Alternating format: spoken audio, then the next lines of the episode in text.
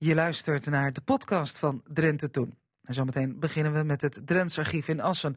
Daar wordt weer een dag van de Drentse familiegeschiedenis gehouden. Het thema dit jaar is misdaad en straf. En er wordt op alle mogelijke manieren bij stilgestaan. Op een vooral leuke en onschuldige manier.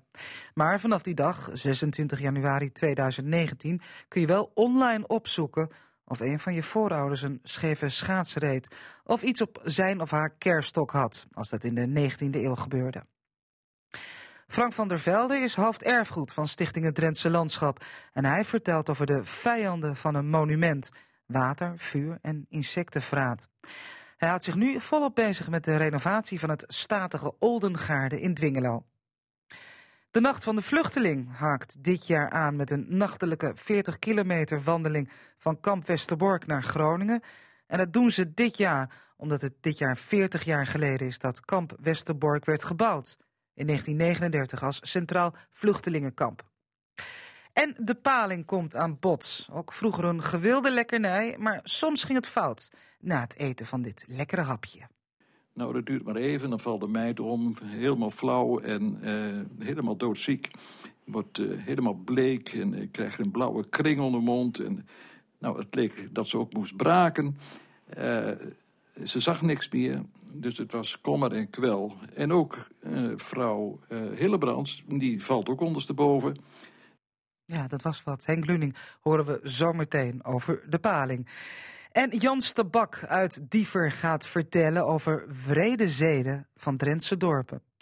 Nog in de vorige eeuw gebeurde het dat als iemand bijvoorbeeld het zoorhold kreeg, je een soort publieke beschuldiging had ontvangen dat je onvruchtbaar was. En dan, eh, dan, dan kwam al die drank bij te passen natuurlijk, want dat was heel belangrijk voor de jeugd. Uh, jenever moest erbij. Dus uh, daar hadden ze flink wat borrels op en dan durfden ze en dan uh, gingen ze naar het huis van zo'n meisje toe en dan gingen ze er alles op kop zetten. Ja, leuk was anders. Verder Old Nice, oude Rono Radio over bouwvakkers in 1971 en Wiebe Kruijer. En natuurlijk het zondagmiddagcollege van professor Dr. Hoppenbrouwers over het Drentse recht. En vandaag gaat het over een soort van rijdende rechter in vroeger tijden. Dit is Drenthe toen. Komende zaterdag, 26 januari, organiseert het Drents Archief in Assen weer de Dag van de Drentse Familiegeschiedenis. Thema dit jaar is misdaad en straf. En bij mij aan tafel zit Joke Wolf van het Drents Archief. Joke, welkom. Uh, het thema is niet zomaar gekozen, hè? Nee, dat klopt. Uh, we hebben uh, die dag een nieuwe index op de vonnissen van de Anonies Mensrechtbank. namen die zijn ingevoerd voor de periode 1838-1888. En dat is de allereerste keer dat wij uh, namen van veroordeelde personen uh, online zetten. Dus de eerste keer dat we iets uit de rechtbankarchieven uh, op die manier in een index toegankelijk maken. Ja, kun je even uitleggen wat dat behelst, die vonnissen van de arrondissementsrechtbank rechtbank in Assen? Nou, in dit geval gaat het om uh, kleine criminaliteit. Je moet dan denken aan uh, diefstal, misschien een uit de hand gelopen vechtpartij, een, een, ruzie, een, een overtreding. Ehm, in die periodes hebben we vooral dat soort zaken voor de Anonies Mensrechtbank. En in de tijd zelf heeft een, een hele ijverige ambtenaar ook al een keer een soort index gemaakt. Een handgeschreven index. En die is afgelopen jaar, jaren overgetypt. Uh, in totaal gaat het om meer dan 34.000 namen. Dus het is best een interessante index. Ja. En uh, ja, wij hopen dat het een stimulans is voor mensen om uh, naar hun, hun familieroots te gaan zoeken en nieuwsgierig te worden. waarvoor een voorouder van hun voor de rechtbank is verschenen. Er zijn ook wel heel veel namen, hè? Ja, het zijn, uh, het zijn veel namen. Het, gaan, het kan om, om, om bijvoorbeeld uh, ja, gaan om iemand die iets gesmokkeld heeft. Dus het kan, kunnen allemaal hele kleine dingen zijn. En zeker geen, uh, geen moorden in, in, in dit geval, die in de index voorkomen. Um, dus ja, ik, mensen kunnen hun naam ja. intypen en dan... Kijken of hun voorouders... Ja. Het was al mogelijk om, om erachter te komen of je vader of je overgrootouders um, uh, landlopers waren. Ja, hè? In Veenhuizen. Ja, dat heeft ja. ook heel wat teweeg gebracht in dit land. Ja. Tot en met uh, nou, familie van bekende Nederlanders uh, aan toe, die daar voor het eerst achter kwamen. Dit past wel in een stamboomonderzoek, hè, die vonnissen ja, bekijken. het maakt juist je onderzoek interessanter. Als je nou, als, als een basis hebt van geboorte, huwelijks- en, en overlijdensdata. Eh, ja, misschien uitzoekt waar ze hebben gewoond. En dan voegt het natuurlijk een extra stuk eh, familiegeschiedenis toe. Eh, wat je ja, familieverleden natuurlijk een, een stuk interessanter kan maken. Ja, je kunt het dan nog eventueel aanvullen met, eh, dat is een hobby van mij, eh, het zoeken op Delver. Index op nou, kranten uit, uit dit land van de afgelopen eeuwen. Waar ook heel vaak smakelijke stukjes staan van wat er in de rechtbank is Ja, gebeurd. Dat is zeker een hele mooie is, aanvulling. Daar gaan we ook nog even extra aandacht aan besteden Ja. die dag. Goed, Ja. die dag wordt die index gepubliceerd, zeg maar. Die wordt gelanceerd. Dat gebeurt door mevrouw van de Schepop van de rechtbank in Assen. Maar wat hebben jullie hier nog meer omheen georganiseerd? Eh, we hebben allerlei workshops en lezingen georganiseerd. eh, die je op weg kunnen helpen om verder eh, te gaan speuren. En ook om zaken wat beter in een context, te zetten. Bijvoorbeeld rechter Fred Sieders geeft een lezing over de strafrechtspleging in Drenthe. En ook eh, in welke zaken was de rechtbank in Assen nou bevoegd. En voor wat voor zaken moet je bijvoorbeeld in een andere rechtbank eh, onderzoek doen naar een persoon. Dus het is echt een hele inhoudelijke lezing. Eh, Alina Dijk van het Gevangenismuseum die gaat aan de hand van een case van één persoon kijken van nou in wat voor soort gevangenis kwam je terecht als je in de 19e eeuw werd veroordeeld. En zij doet dat aan de hand van het leven van Hendrik Wieser. Die heeft eh, gedurende zijn leven eh, best wel veel gevangenissen van binnen eh, gezien. En zij volgt hem eigenlijk op, op die weg. En nou, zal er wat mooie voorbeelden van geven. Dat is echt een beroepscrimineel, hè, die Wieser. Ja, dat lijkt er inderdaad wel op. Ehm, er zijn, ja, er is een grote informatiemarkt en daar is onder meer aanwezig eh, het CBG Centrum voor Familiegeschiedenis. Met ook een, een, denk ik nog niet een heel erg bekende bron, het Algemeen Politieblad. En daar kun je ook digitaal in zoeken. Ehm, en wat je dan vindt zijn bijvoorbeeld opsporingsberichten. Eh, van, eh, van mensen die eh, over de schreef zijn gegaan. Ja, en dat algemeen politieblad, dat werd gebruikt door de Nederlandse politie in de 19e en de 20e eeuw. waarin ze elkaar informatie doorspeelden over, nou ja, verdachten, daders, vermiste personen.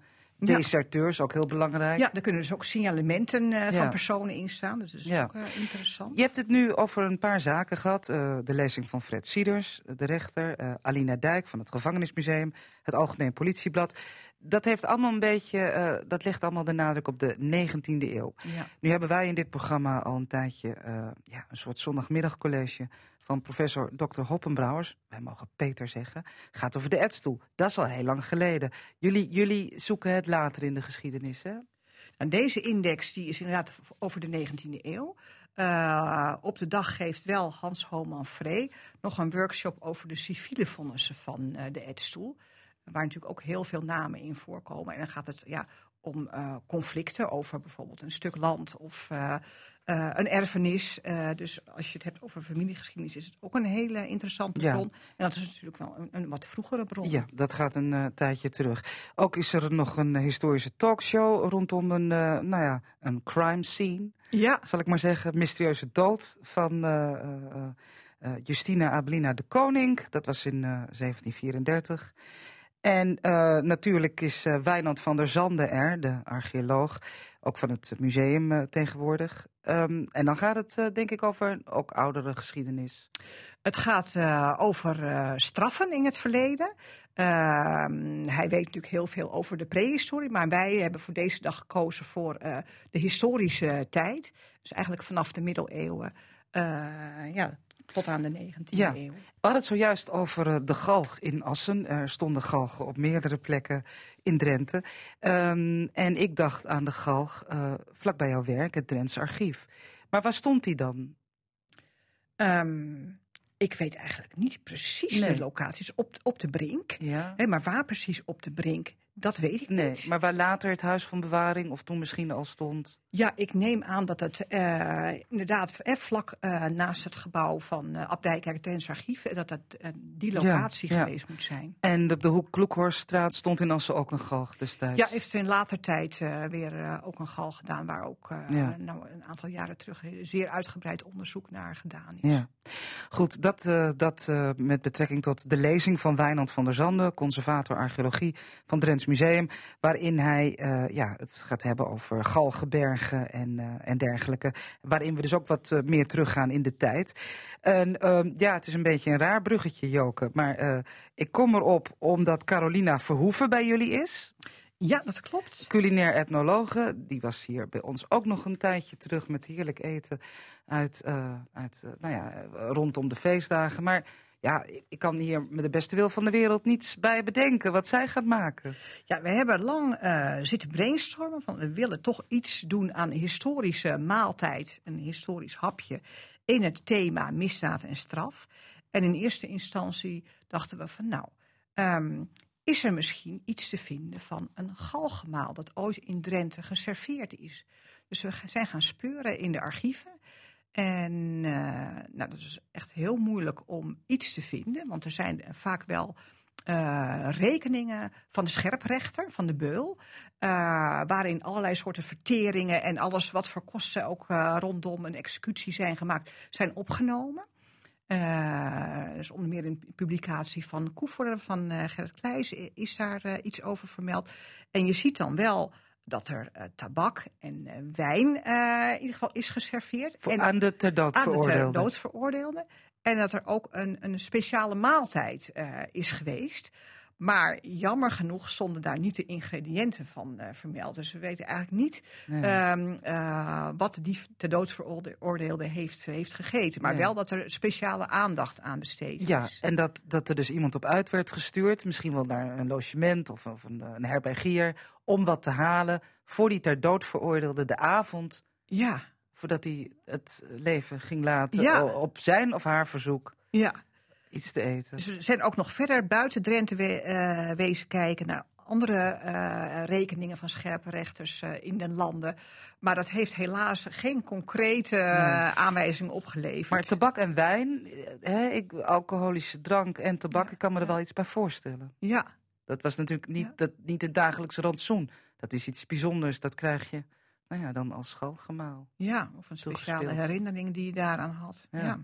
Zeg, t- nou is het niet zo dat Carolina overigens eh, daar een galgemalen gaat bereiden. Nee, we hebben iets anders bedacht hoor. We hebben eh, gedacht aan ja, wat er gesmokkeld werd in het verleden. Dat weten we wel. Hè. Speciaal in de periode rond de Eerste Wereldoorlog zijn er heel veel smokkelaars opgepakt. En is ook bekend wat ze met zich mee Boter, voerden. toch? Ja, boter. En nou, in ieder geval, Op het hoofd. wat wij gaan doen is aardappelbrood uit Veenhuizen. En er komt iets met kalebassen. En ook nog een speciale botjes die wel iets met dood en moord te maken hebben. Dus Nou, nou, het wordt iets heel Het bijzonders. water loopt me in de mond. Goed, belangrijk om te zeggen is dat iedereen van harte welkom is. Zaterdag 26 januari op de dag van de Drentse familiegeschiedenis. Maar er zijn onderdelen waar je eh, van tevoren even voor op moet geven. Ja, dat klopt. Het is eh, voor de rondleiding door het gerechtsgebouw, door de rechtbank. Eh, daarvoor moet je van tevoren even aanmelden. Dat kan eh, via info.drensarchief.nl. En daar ja, geldt ook een maximum aantal personen. Dus wees er op tijd bij. Goed, drentsarchief.nl, daar staat alles ook op. Ik wens jullie een mooie dag van de Drentse familiegeschiedenis ook. Heb je jezelf al opgezocht in, in die index? Of... Nee, want hij staat nu nog niet. Ik kan er nog niet bij. Ja, maar jij werkt Dus, eh, ja. Ook niet. Ik heb nog niet gekeken. Nee, Nee. goed. Nou, we gaan het beleven. Dankjewel. Hun huiden werden gebruikt om riempjes van te maken voor de dorsvlegels. En op hun vet lieten we lampjes branden. Rara, over welk dier hebben we het hier? Henk Luning uit Assen dook in de geschiedenis van de paling, oftewel de aal, en hij begint voor Christus. Eh, Aristoteles die was er nog niet helemaal achter. We hebben het dan wel over 400 jaar voor Christus. Hè? Maar hij deed onderzoek naar paling. En hij beschrijft dan eh, hoe een eh, zoetwaterpoel eh, werd leeggemaakt. En dan is alle vis is weg. En na regen dan komt er weer water in en dan blijken er weer alen in te zitten. En uit, Wonderbaarlijk. en uit dat onderzoek leidt hij dan af dat aal in de modder kan ontstaan zonder dat er aal aanwezig is.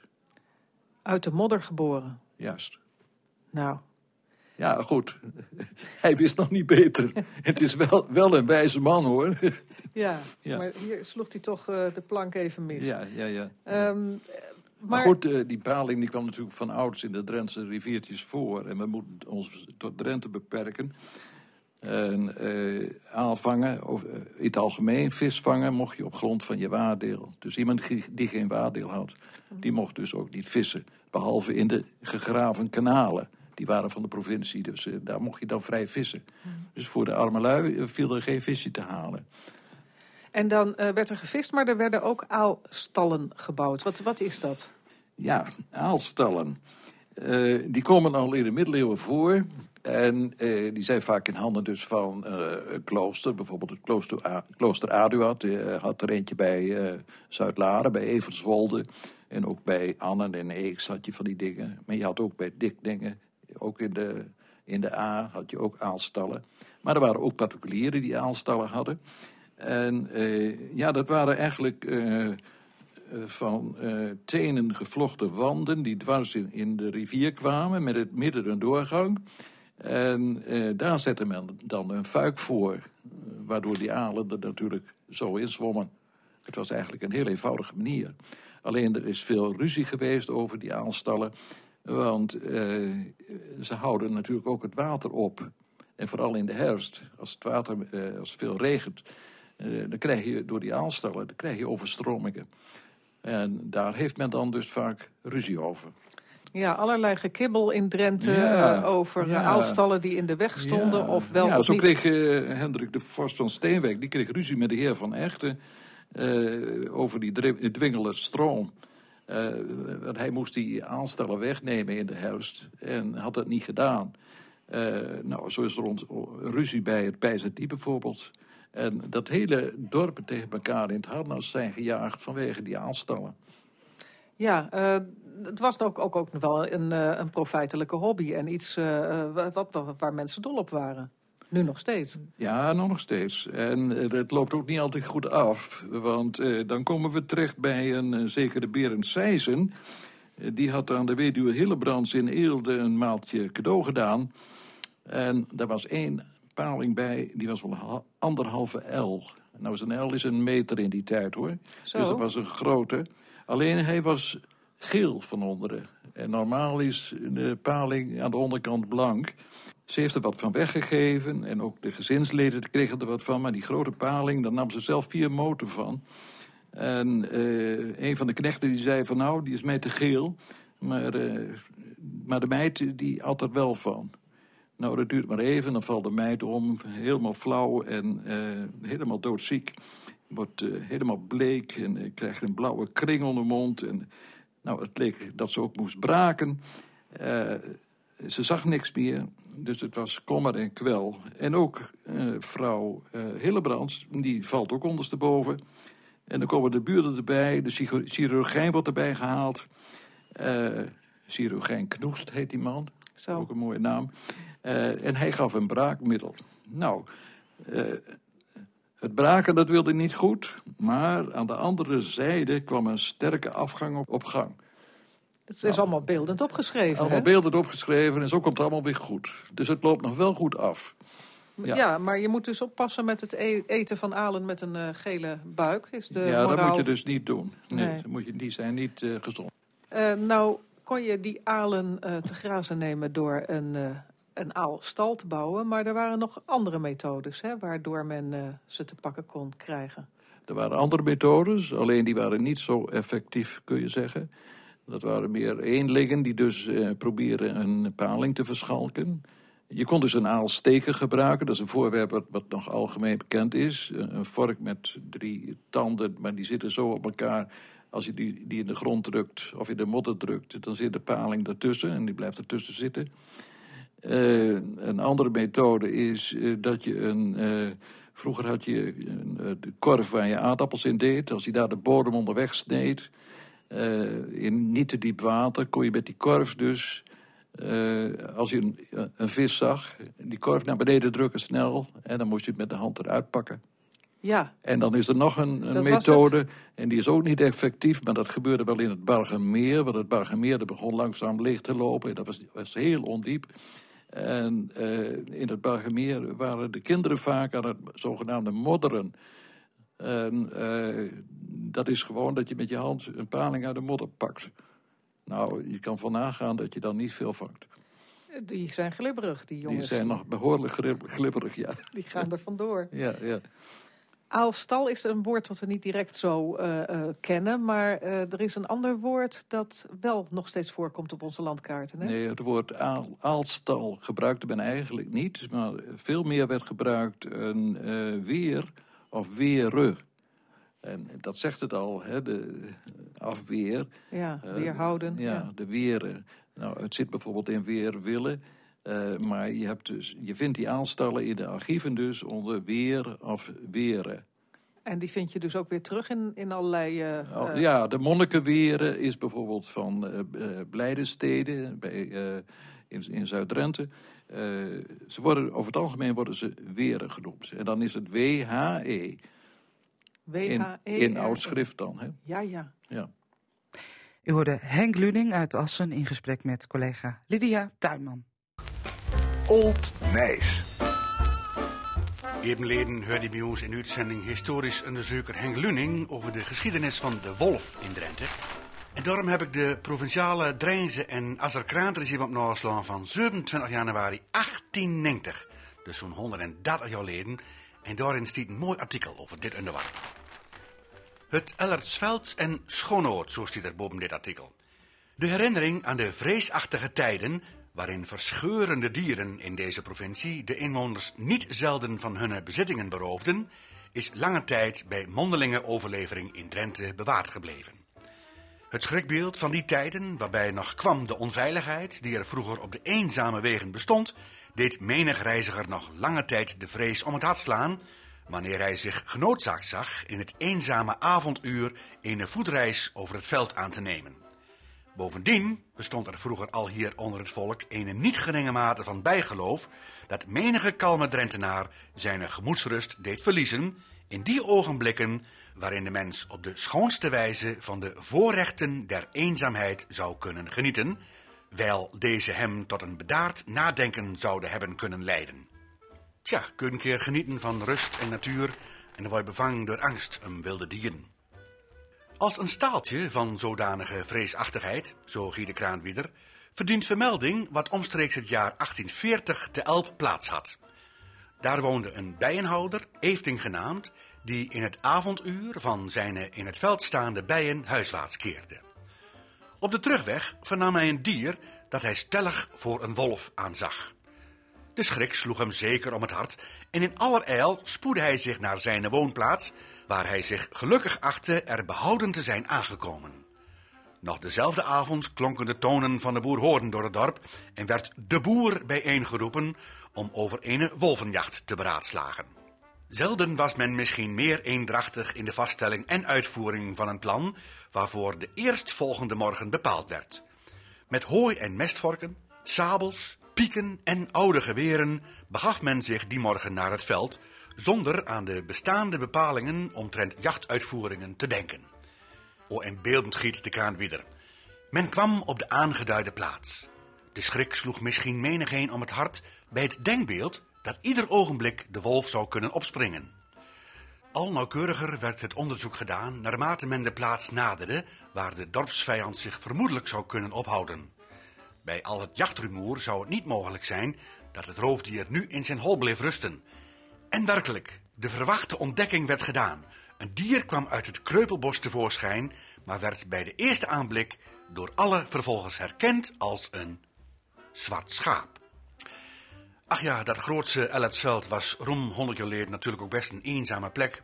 Of, zoals de kraan veronderstelt, uitstekend geschikt om het als toneel van list of geweld voor te stellen. Nou ja, we kennen natuurlijk allemaal de verhalen van Ellet en Brammert. Maar er ging toen het nog een soort van legende rond. Want, zo stiet in diezelfde Drijnse en Azelkraan van 27 januari 1890...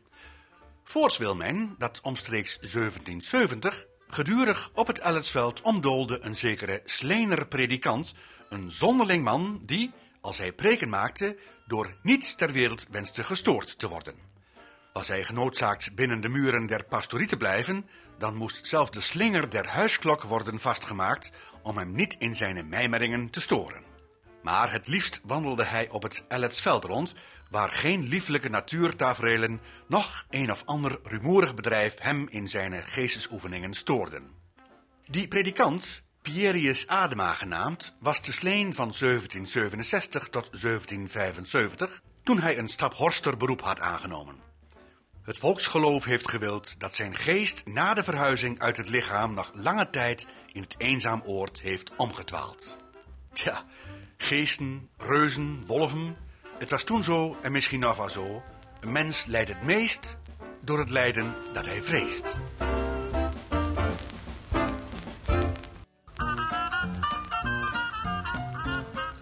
Radio Drenthe presenteert opnamen uit het archief.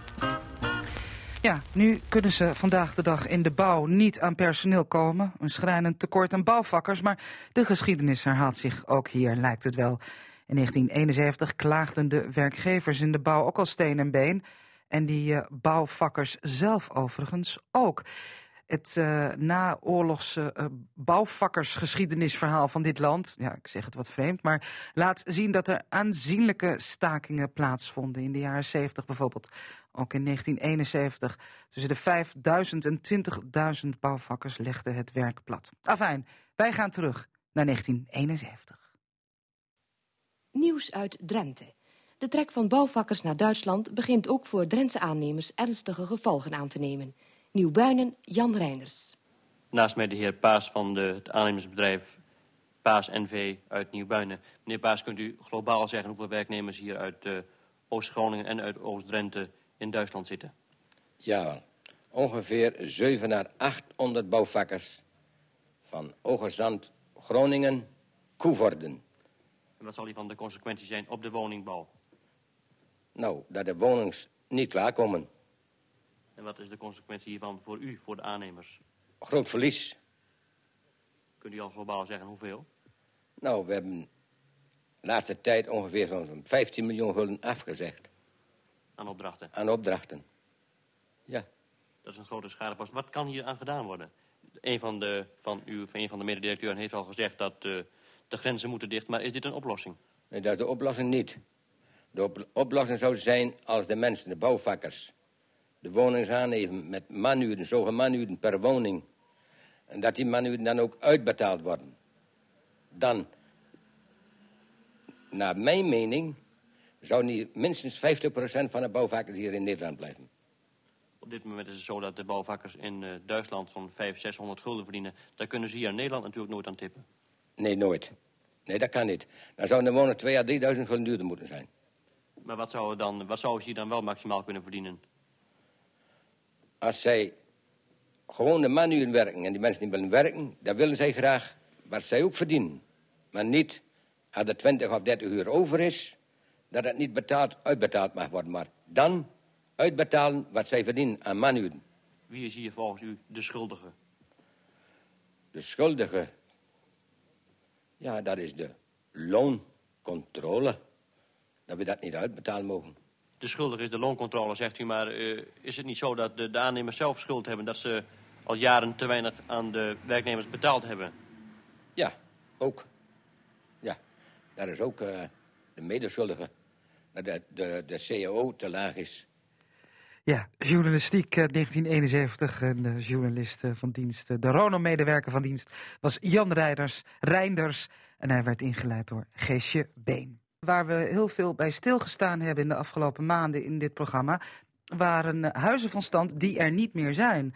Ja, daar heb je niet zoveel aan. Maar Oldengaarde is een huis van stand dat er nog wel is. En waarvan het de bedoeling is dat we daar met elkaar, met z'n allen van gaan genieten. Bij mij aan tafel Frank van der Velde. Hij is, uh, wat ben je eigenlijk Frank, hoofd monumentenzorg bij het Drentse Landschap? ja, formeel heet het hoofderfgoed. Maar wij zijn binnen de organisatie met wat dingen bezig. En wij willen eigenlijk het woord sector laten vallen. Dus het zal in de toekomst iets van teamleider of Oh, teamhoofd. nou ja, goed, Ja, whatever. In ieder geval, ik eh, leid de, zeg maar de afdeling die eh, voor die mooie monumenten zorgt. Ja. En morgen, maandag, is een bijzondere dag. Want dan, eh, dan gaat het echt beginnen. De officiële renovatie van Oldengaarde. Want dan wordt de aannemersovereenkomst getekend. Ja, maandagochtend om half negen dan is de aannemer bij ons op kantoor. En dan wordt de handtekening gezet onder de overeenkomst met de aannemer. En gaan we ook echt van starten met de restauratie. Ja. Dus dat is belangrijk. Even een kleine voorgeschiedenis. Oldengaarde, voormalige havenzaten eh, bij Dwingelo. Ehm, er stonden ooit vijf. Nu alleen nog Oldengaarde, meen ik. Eh, ja, je hebt Westrup eh, Ja. nog eh, in Dwingelo eh, natuurlijk. Eh, Batingen, Entingen zijn Ja. er geweest. En die zijn inmiddels verdwenen, Ja. uiteraard. Ja. En, en eh, Oldengaarde is eh, in jullie handen gekomen ehm, omdat de familie die er woonde het heeft geschonken aan het Drentse landschap. Ja, dat is eind 2013 geweest. Je moet je voorstellen dat eh, het voor een particulier op een gegeven moment heel moeilijk is om zo'n landgoed in stand te houden. En eh, de familie heeft toen jarenlang gezocht naar andere alternatieven. En uiteindelijk zijn ze bij ons terechtgekomen en zo is het eh, Ja. overgedragen aan ons. Ja, het is een kapitaalhuis, het is een monument. Ja, een monument heeft onderhoud nodig. Er Ja. zit ook nog een stuk land bij. En dat is eh, in, in deze tijd niet meer te doen zonder eh, eh, personeel dat allemaal voor je doet. Hè? Nee, dat, nee, nee. En wat je dan ziet is dat als je dan als familie daar in de vakantieperiodes bent, ben je eigenlijk vooral aan het klussen en in de tuin bezig. Ja. En Ja. het idee van vakantie is volgens mij ook dat je een beetje tot rust komt en geniet. Ehm, maar goed, eh, wij hebben die, die last, zou je kunnen zeggen, overnemen. Maar ook voor ons is het natuurlijk een last ehm, en een lust. Eh, allebei, Ja. evenzeer. Maar ja, het is natuurlijk een, een topmonument dat eh, gewoon vraagt om behoud. En, en voor ons is het ook heel belangrijk dat... Kijk, je moet je ook voorstellen dat, dat die havenzaten, dat hele landgoed is 200 jaar lang voor publiek gesloten geweest. En wij vinden het heel belangrijk dat wij dit soort eh, monumenten ook met de samenleving delen. Dus in de toekomst, als we de restauratie en de herbestemming eh, klaar hebben, en dan, nou, dan zitten we ergens rond medio volgend jaar, denk ik. Dan vinden we het heel belangrijk dat mensen daar ook van kunnen genieten. Ja. Nou zijn veel monumenten eh, al, al veel ouder dan, eh, dan, dan ze eruit zien. In dit geval stond er geloof ik in de middeleeuwen al, al iets Ja. op de plek van Oldengaarde. Maar in de 18e eeuw, dat, dat weet ik ook van een gevelsteen die jij gefotografeerd hebt. En natuurlijk als je daarheen gaat, ehm, daar staat 1717 op. In die periode is het huis echt ingrijpend verbouwd. En is het zoals het, we het nu zien gemaakt. Nou, daar kan ik ook weer heel lang over praten. Vermoedelijk is de gevel die je ziet ouder. Eh, wij, hebben, wij doen altijd veel historisch onderzoek, of later dat doen. Eh, en bouwhistorisch onderzoek heeft uitgewezen dat de gevel waarschijnlijk ouder is, van rond 1660. Eh, en de gevelsteen 1717, we weten eigenlijk niet precies waar dat op slaat. Dat kan ook bijvoorbeeld met een interne verbouwing, hè, dus met een interieurverbouwing te maken hebben. Of met de herinrichting van de tuin. Want we weten wel dat die rond, van rond 1700 is. Maar dat is dus best wel een mysterie nog. Ja, wat dat betreft is het heel veel eh, onderzoekswerk. eh, Heel veel, kant. ja. Nou, het is ook niet verwonderlijk eigenlijk hè, dat je eh, in 2013 een pand geschonken krijgt en eigenlijk nu pas de restauratie gaat doen. Er is overigens al heel veel gebeurd, hè, want we hebben de buitenkant al hersteld. Er staat een daglonerswoning, die hebben we ook al helemaal gerenoveerd. Dus we hebben al veel gedaan. Eh, maar die, die, die, die restauratie van de havenzaten van binnen, dat is zeg maar de grote, de grote opdracht binnen dat hele grote project dat we draaien voor het landgoed.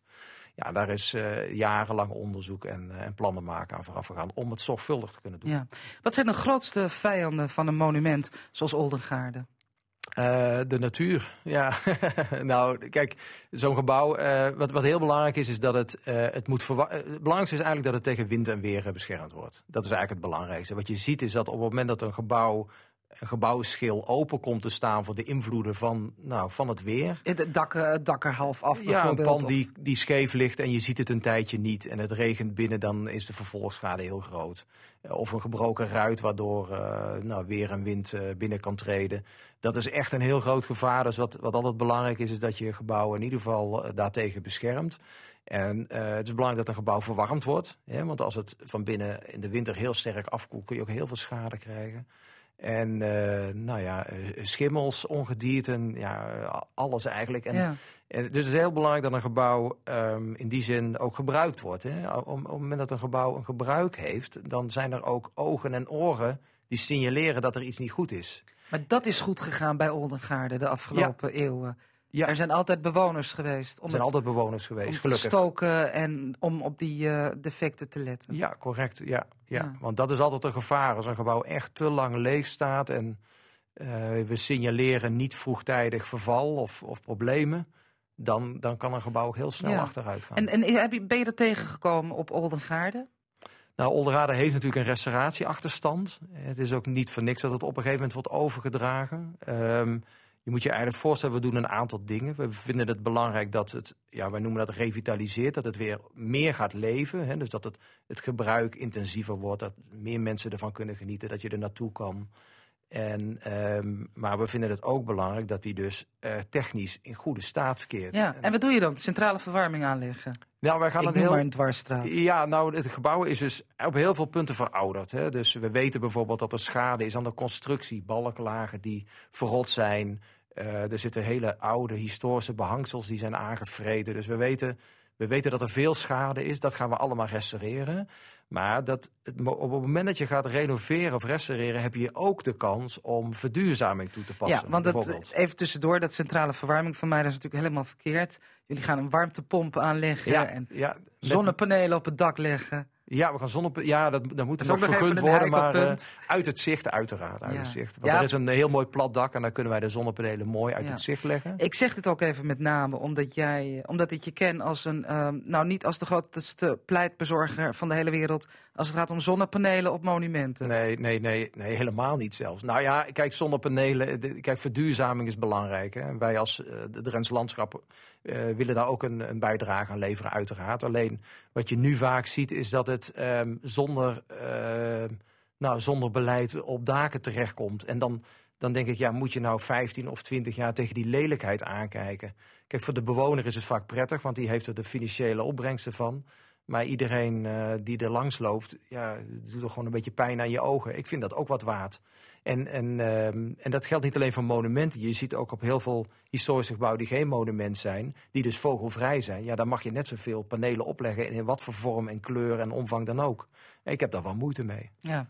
Ehm, voordat we naar de plaat gaan, eh, Frank, even, eh, we hadden het over de grootste vijanden van een monument. Misschien is de mens dat ook wel. Ja, in zekere zin wel. En, en dat is ook weer zoiets als een gebouw heel lang leeg staat. En, en, en eh, nou, denk aan vandalisme bijvoorbeeld. Hè. Eh, Dat, dat, dat kan natuurlijk ook optreden. Ja. En, eh, Ik denk ook aan goede bedoelingen. Er zijn jaren geweest, nou pak een beetje jaren 60, 70, misschien wel de jaren 50 al hè, in de vorige eeuw. Dat mensen in het kader van de vooruitgang, nou ja, het monumentale niet inzagen. Klopt. En dingen hebben afgebroken. Ja. Is dat in, in Oldengaarde, op Oldengaarde ook gebeurd? Nee, op Olderhade zeer zeker niet. Want je ziet dat de familie zich heel erg bewust is van de erfenis van hun voorouders. Hè. Dus daar is altijd goed voor gezorgd. Je ziet natuurlijk wel, ehm, eh, je ziet natuurlijk wel de sfeer van bepaalde decennia terug. In het interieur bijvoorbeeld. Hè.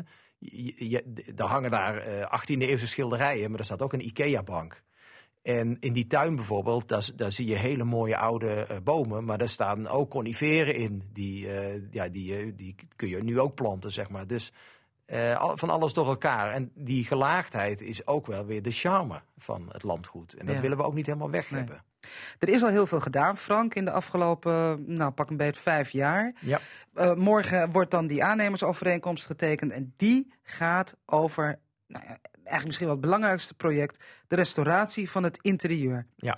En dat is eh, de, de, de vloeren, de muren, het sanitair, dat is eigenlijk alles. binnen. Ja, constructies, inderdaad sanitair, badkamers vernieuwen, maar ook vloerdelen eh, restaureren. Eigenlijk alles om dat gebouw weer klaar te Ja. maken voor de toekomst. En dan hou je rekening met eh, duurzaamheid, met hè, de, de, de- wat de tijd nu dwingt. Ja. Maar naar welke tijd ga je dan terug als het gaat om wat, wat we zien? Ja, dat is een hele, hele goede vraag. Want wat je vaak ziet hè, bij dit soort dingen is als je een hele echt een museale benadering hebt, dan, dan zeggen mensen vaak, nou, ik eh, pak 1850 en dan ga alles helemaal naar 1850 terug restaureren. Dat doen wij hier niet. Eh, want als je dat wel doet, dan moet je heel veel lagen die daarna zijn aangebracht, die moet je er eigenlijk afschrapen. Nou, dit is onzinnig. Want eh, het mooie van dit, van dit gebouw is juist dat al die lagen zichtbaar zijn. En dat willen we ook zichtbaar laten zijn. Hè, er zit behang in uit 1870, maar ook behang uit 1930 bijvoorbeeld. Ja, dan kun je niet zeggen, nou, doe alles maar naar 1870. Nee, maar er zijn wel heel veel mensen die dat ongetwijfeld zullen onderscheiden. Ja, van die- doe het allemaal maar terug naar Nou, vroeger. Ja, die zijn er en dat, dat kan ook in sommige gebouwen misschien heel goed werken. Hè? Eh, stel dat jij een gebouw hebt met een interieur dat heel, heel mooi, ik roep maar wat, 1800 is. En er is daarna niks meer aan gebeurd, behalve dat ze in de jaren 70 een paar lelijke badkamers in hebben gezet. Dan kun je die keus maken. Ja. Maar dat kan hier niet, omdat al die lagen nog heel mooi zichtbaar zijn. Ja. En dan, dan moet je veel te ri- rigoureus ingrijpen. En het geeft ook aan dat de mens altijd modus heeft gekend. Ja. Eh, hè, de smaak van de tijd. Ja, we, we denken wel eens dat mode iets van deze tijd is, maar dat is natuurlijk helemaal niet zo. Ik bedoel, eh, in de 18e eeuw had je ook heel veel, eh, bijvoorbeeld eh, opvolgende ja, Lodewijk-stijlen heette dat dan, eh, na- naar, naar, de, naar de Franse tijd. En, eh, en daar werden er rigoureus hele interieurs uitgesloten om de volgende mode weer eh, toe te laten. Het is van alle tijden. Ja. En de geschiedenis van vermogende mensen geeft ons dat inzicht. De geschiedenis van de arme mensen doet dat niet. Want die hadden simpelweg geen geld om spullen te kopen. Nou ja, dat zijpelt dan wel door. Je ziet wel Ja. stijlen misschien. Maar de geschiedenis van de rijke mensen laat ons een eh, completer beeld zien eh, wat Ja. dat betreft. Ja. We moeten het ook nog over de tuin hebben, Frank. Want het is ook een, eh, ik wou zeggen, een blok aan je been. Ik, ik las in een van jouw blogs dat het hebben van een gazon op zich een nutteloos stuk grond, hè, dat nergens toe diende, Ja, behalve dan uitgestrekt liggen te zijn, ja. onderhouden moest worden door personeel, aangaf dat je ook eh, nou, een vermogend mens was. Dat je je dat kon veroorloven.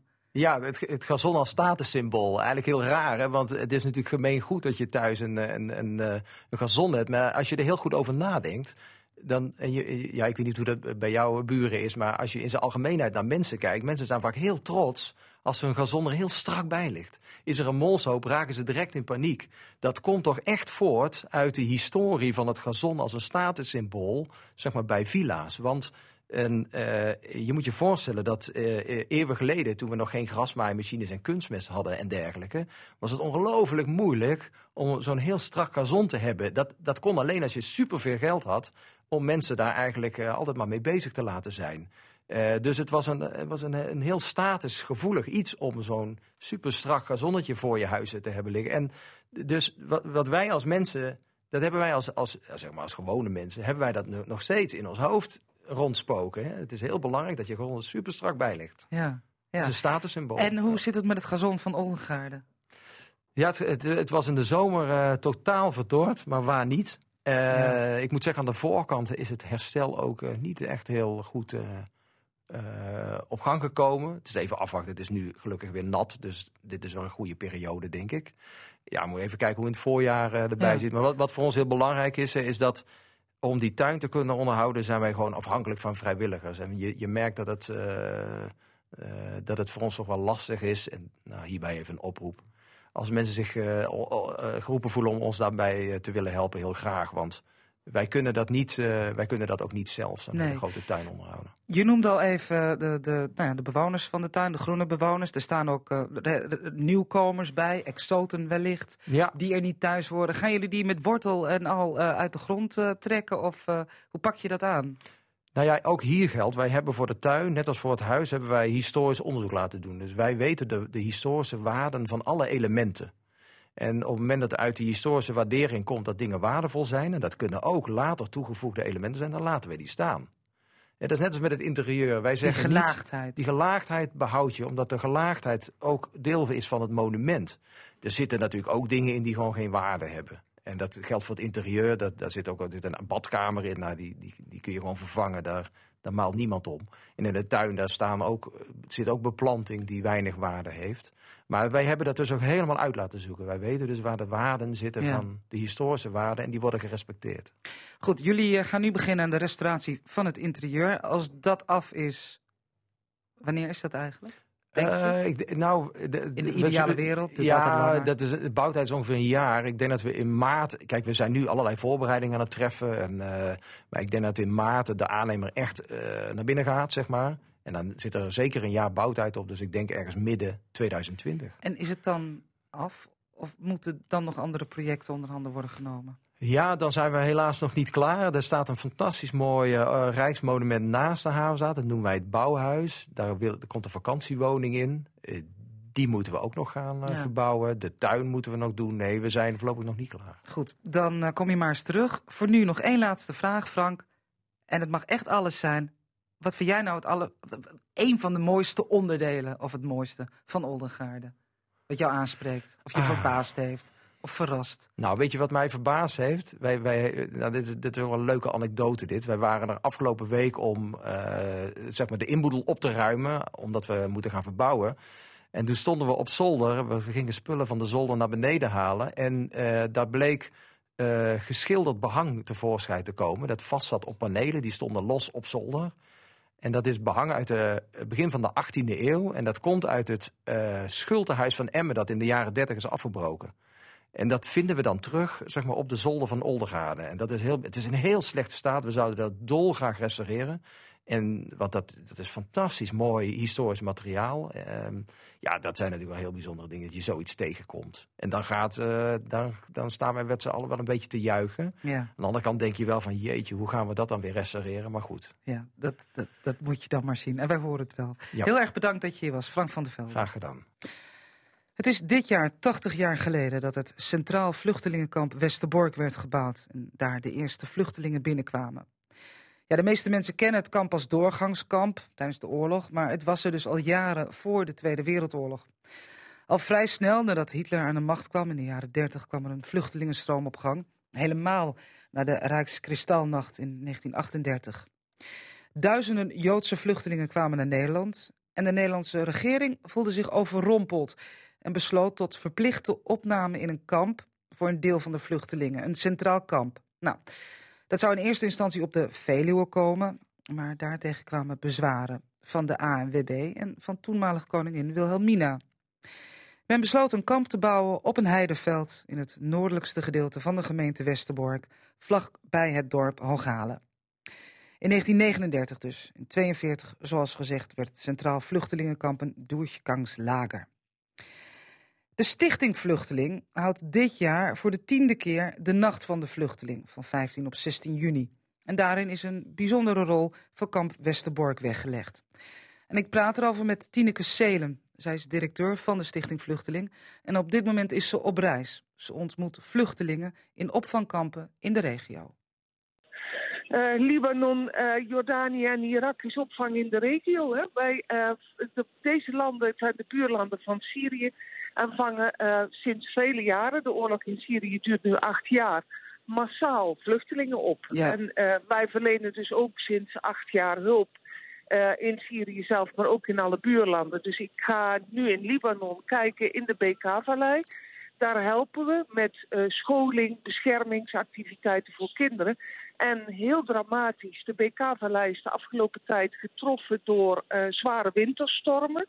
Eh, en een groot gedeelte van de informele eh, kampen in de BK-vallei staat onder water of er staat een meter sneeuw. En dat is natuurlijk voor mensen die in tenten wonen heel verschrikkelijk. Ja, en dan hebben wij het over, nou pak een beetje zo'n 250.000 Syrische vluchtelingen in de BK-vallei. Dat, dat zijn heel veel mensen. Ja, dat is alleen de BK-vallei. alles bij elkaar zijn er vele miljoenen eh, Syriërs op de vlucht. Ja. Eh, Dus dit is nog maar een klein gedeelte in de BK-vallei. Andere eh, in andere landen wonen ook onder dramatische omstandigheden, maar dit is wel extra hard. Hè? Als je dan al eh, jaren in een tent woont, in een zelfgemaakte tent, wel te verstaan, onder hele moeilijke omstandigheden. En dan komt die tent ook nog eens onder water te staan. Ja, dat is natuurlijk vreselijk. Ja, en zoals in de BK-vallei zijn de weersverwachtingen alleen maar slechter. Het gaat Ja. nog flink koud worden de komende weken daar. Ja, ja. In, eh, in eh, dit jaar, eh, ja, ik, ik ga even van onderwerp veranderen. De Nacht van de Vluchteling hebben jullie samenwerking gezocht met Kamp Westerbork. En het is dit jaar ook 80 jaar geleden dat Kamp Westerbork begon als vluchtelingenkamp. Ehm, Ja. de, de, de jaren 30 en, en ja, de dag van vandaag. In hoeverre kun je die met elkaar vergelijken? Nou, dit soort grootheden zijn natuurlijk altijd heel lastig met elkaar te vergelijken. Ehm, wij hebben al jaren een samenwerkingsverband met kamp Westerbork, eh, juist vanwege het feit dat Westerbork begonnen is als een centraal vluchtelingenkamp. uh, voor de Tweede Wereldoorlog. Uh, en als je dan kijkt hoe dat kamp gebouwd is, gestoeld op wat voor beslissingen, dan is inderdaad, dan word je wel koud als je de vergelijking met vandaag trekt. Ja, het, het hield ook niet over met de Nederlandse gastvrijheid in de jaren dertig. Van, van, de ja. Nederlandse regering. Um, ja, is dat beter geworden? Kun je dat zeggen? Of is dat ook weer grootheden met elkaar vergelijken? Nou ja, uh, precies wat ik net zeg. Hè. Als je kijkt wat er in de jaren dertig gebeurt en wat er nu gebeurt. Uh, in beide uh, tijdperken waren vluchtelingen niet welkom. He, de Joodse vluchtelingen uit Nazi-Duitsland destijds, daar, daar krabde uh, Nederland ook over achter de oren. Want dat waren zulke grote aantallen mensen, vonden wij destijds. En dat vinden we nu weer met vluchtelingen uit Syrië of uit andere landen. We treffen alle mogelijke maatregelen om mensen buiten te houden. In plaats van dat we ze gastvrij ontvangen en bescherming bieden, zoals ons zou betamen. Ja, de Nacht van de Vluchteling, dat is uh, 15 op 16 juni dit jaar. Uh, daar zijn routes uh, in verwerkt, wandelroutes.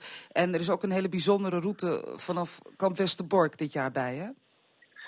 Ja, we hebben 45 kilometer trajecten. We hebben er de afgelopen jaren steeds één aan toegevoegd.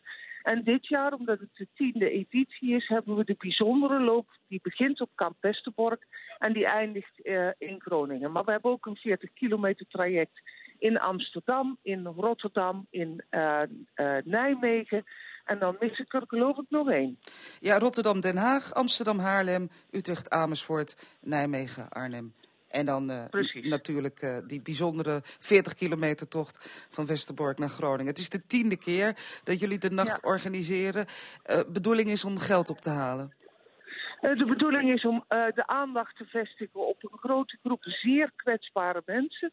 Aandacht en geld bij elkaar wandelen, sponsorbijdragen. Zodat we deze mensen zo goed mogelijk kunnen helpen.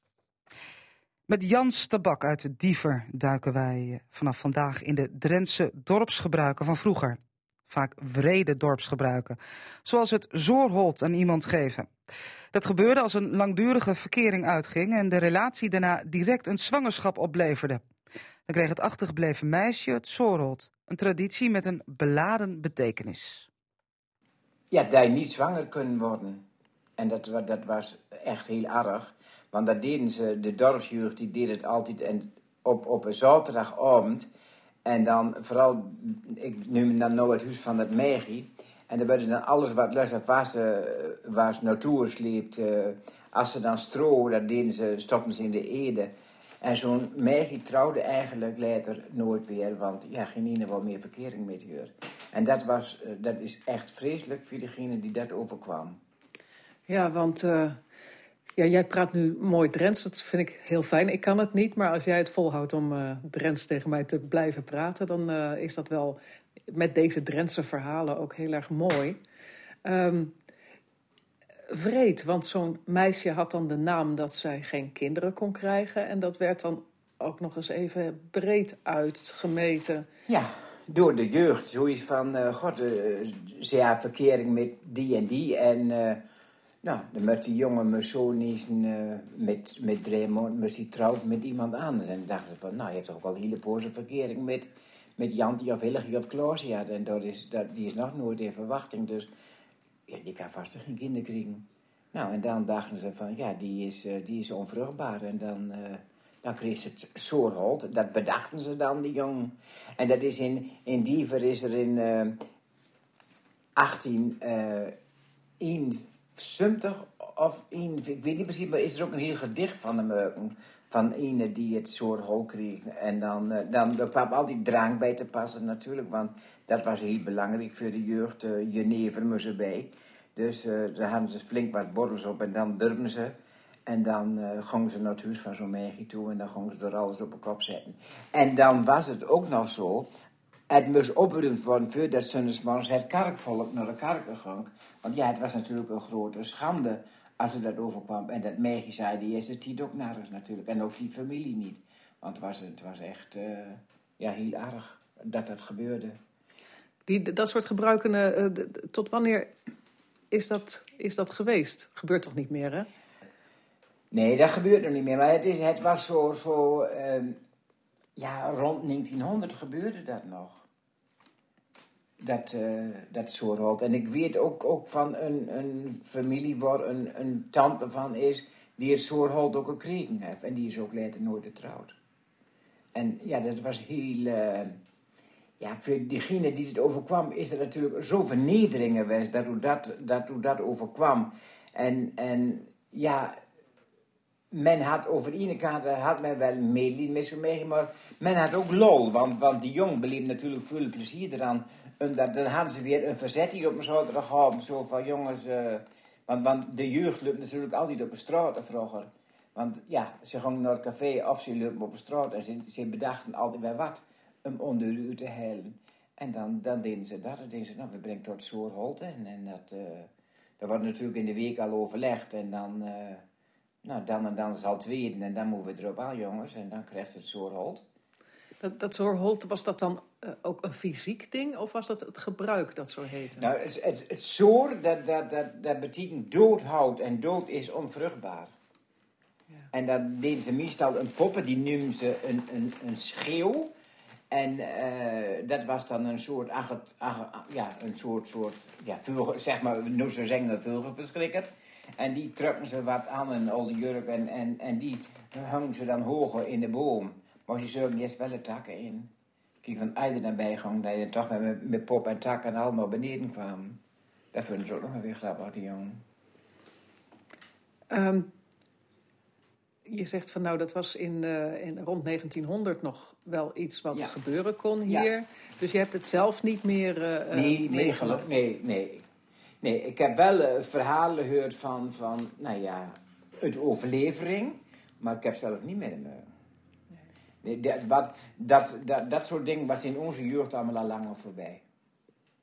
Ja, je vraagt je af, wat is het praktisch nut daarvan? Hè? Waarom zou je iemand uit die dorp, dorpsgemeenschap zo willen uitsluiten? Ja, men, men, dat was, er was natuurlijk geen sociale media, geen televisie. Er was verder niks. Dus ja, men bedacht wat een, een, een, een verzettie. De jeugd die wilden een verzettie. En dat waren voor hun ja, de, de mooie dingen. Diegene, de, ze hadden nog geen rekening met degene die het overkwam. Daar dachten men niet bij na. Men, men deed, oh jongens, uh, hij, hij met nou trouwen met die en die. Oh, nou, daar waren we aan. Zo ging dat. Ja, een meedogenloze tijd. Ja, eh, dat zeg ik. De zeden in een, in een Drents dorp was, een dorp was heel goed in te leven. Eh, prima. Maar ja, de zeden waren hard. En zo was dat. Jans Tabak, kenner van de historie van Diever en omgeving. Lydia Tuinman sprak met hem. En volgende week dan gaat het over weggelopen, overspelige vrouwen... die op een kar weer terug het dorp in worden gesleept. Professor Dr. PCM Hoppenbrouwers, wij mogen Peter zeggen, is hoogleraar middeleeuwse geschiedenis aan de Universiteit van Leiden. En elke week levert hij Drenthe Toen een gastcollege over het Drentse recht. Vandaag gaat het over het zogeheten buurrocht.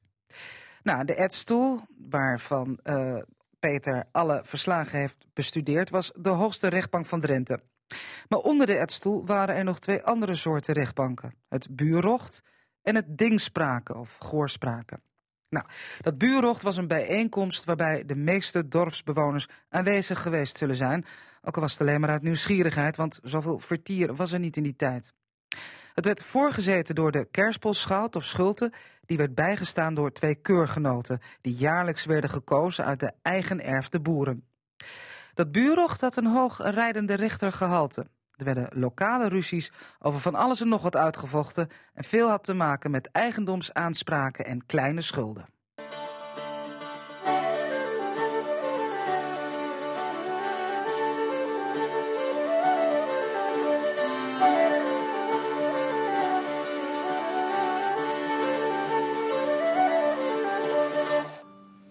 Werd een zaak aan schout en keurgenoten voorgelegd, dan bepaalde die eerst of er vonnis moest worden gewezen, dus een gerechtelijke uitspraak moest worden gedaan. Was dat het geval, dan nodigden ze drie zogenaamde zekere buren, dat wil zeggen betrouwbare en bemiddelde dorpsgenoten, uit om op basis van hun kennis van het lokale gewoonterecht vonnis te geven. Konden of wilden de drie zekeren er niet uitkomen, dan mochten ze de hulp inroepen van nog eens zeven dorpsbewoners, zodat een vonnis een groter draagvlak kreeg. Eventueel werden arbeiders of scheidsluiden of getuigendeskundigen of kunden ingeschakeld. En heel soms werden alle dorpelingen bij het formuleren van een vonnis betrokken, of werd de mening van boeren uit aangrenzende dorpen gepeild. Hoe het er in een buurrocht precies aan toe ging, weten we dankzij een viertal gedetailleerde zittingsverslagen of rochtbrieven uit het einde van de 15e eeuw.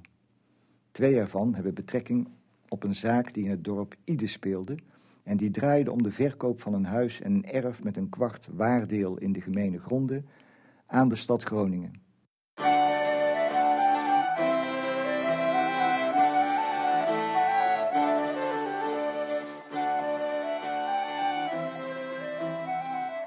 Toen de stad in eerste aanleg in het ongelijk werd gesteld, spanden ze tegelijkertijd een zogenaamd contra-rocht of tegenproces in Ide aan en ging ze in beroep bij de Edstoel.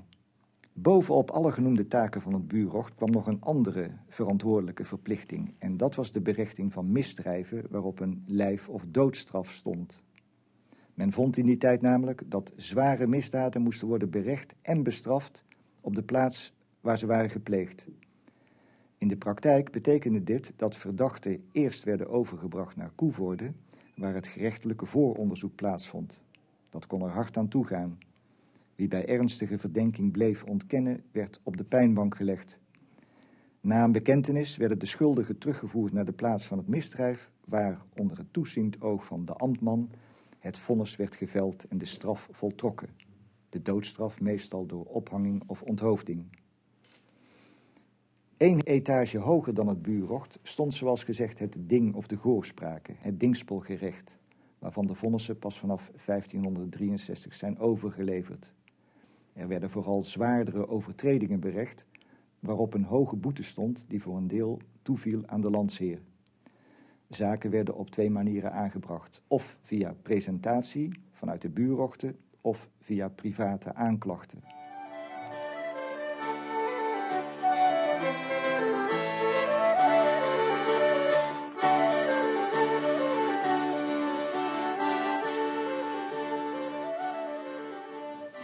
De hoogste etage van de rechtspraak, de Edstoel, werden eerst en vooral appelzaken behandeld, die veelal in de civiele sfeer lagen en nog steeds om schijnbare onbenulligheden konden gaan. Zo boog de Edstoel zich in 1446 eens over de vraag of een halve emmer bosbessen nu aan ene Johan van Kralen toekwam of toch aan Lambert Snoets. Vaak ging het echter om kwesties van groter sociaal gewicht en van financiële importantie. Bijvoorbeeld rond de verdeling van erfenissen of het toepassen van dwangmiddelen, zoals beslaglegging bij het executeren van schulden. Voor lagere rechtscolleges stond er echter veel op het spel. Werd een appel toegekend, dan werd elk van de rechters die het oorspronkelijke foute oordeel had gegeven, tot een hoge boete veroordeeld. Ook tegen een oordeel van de Edstoel was overigens in principe beroep mogelijk, en wel bij de landsheer zelf. Maar dat werd toch als nodon beschouwd en dus zijn er maar weinig gevallen bekend. Een ervan dateert uit 1478, toen Barold Wigbolds uit Eén, een notoren zeurpiet die voor het minste of geringste procedeerde, een protestbrief aan de bisschop richtte, waarin hij zich bekloeg over een vonnis van de Edstoel. De ette reageerde als door een wesp gestoken. Barold had buitenlanders geklaagd, hoewel hem geen Drents landrecht was geweigerd. Dus kreeg hij een forse boete opgelegd. Het signaal dat de etten hiermee afgaven was: Landsheren, wij kunnen onze eigen boontjes doppen.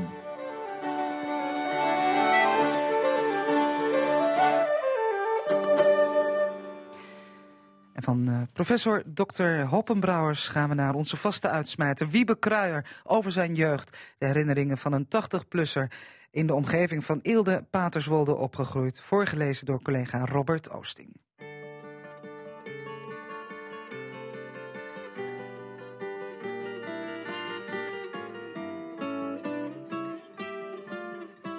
Ik keek altijd vol belangstelling naar de prachtige wandplaten die in de lokalen van de hogere klasse hingen en waarop, al naar gelang biotoop of landstreek, verschillende voor mij onbekende dieren stonden afgebeeld. Alleen daarom al zou je wensen snel in een hogere klas te komen om de verhalen over die dieren aan te kunnen horen. In de eerste klas kwam ik bij juf van de Meulen terecht. En eigenlijk twijfel ik er niet aan dat zij haar werk met ambitie en met inzet deed, maar ze had ook een tik. Ze staarde af en toe, met haar hoofd knikkend als gebiologeerd, naar haar eigen uitgestoken wijsvinger. Voor mij had ze waarschijnlijk ook mede daardoor iets onvoorspelbaars. Ergens wel aardig, maar met uitschieters naar onredelijk streng. Ze had me eens behoorlijk aan het oor getrokken en gedraaid, zodat er zelfs een wondje achter mijn oor was ontstaan. In opdracht van mijn vader moest Willem haar daarover onderhouden. Ze ontkende ten stelligste dat zij daar verantwoordelijk voor was. Dat moest wel in een gevecht met een ander kind gebeurd zijn, zei ze. Dit soort opstellingen maakten mij altijd achterdochtig. Ook al kreeg ik van haar, toen ik mijn hand had verbrand, wel regelmatig een nieuw verband. Ik kan mij daarbij achteraf goed voorstellen dat zij het ongetwijfeld groezelige verband waarmee ik rondliep maar niks vond. Dit vriendelijke gebaar maakte overigens mijn bedenkingen niet zomaar goed. Soms kon ik een dag niet naar school. Dan kwam ik duizelig uit mijn bed en dan draaide voor mijn gevoel de hele wereld, zodat het moeilijk was staande te blijven. Ik denk dat dit de eerste symptomen van een migraineaanval waren, waar ik tot ongeveer mijn zestigste behoorlijk hinder van heb ondervonden. Ook heb ik op school wel eens spontaan over moeten geven, zonder dat ik zelf de reden daarvan wist. Juf van der Meulen had duidelijk met mij te doen. Als een soort troost mocht ik eens speciaal met haar op de foto.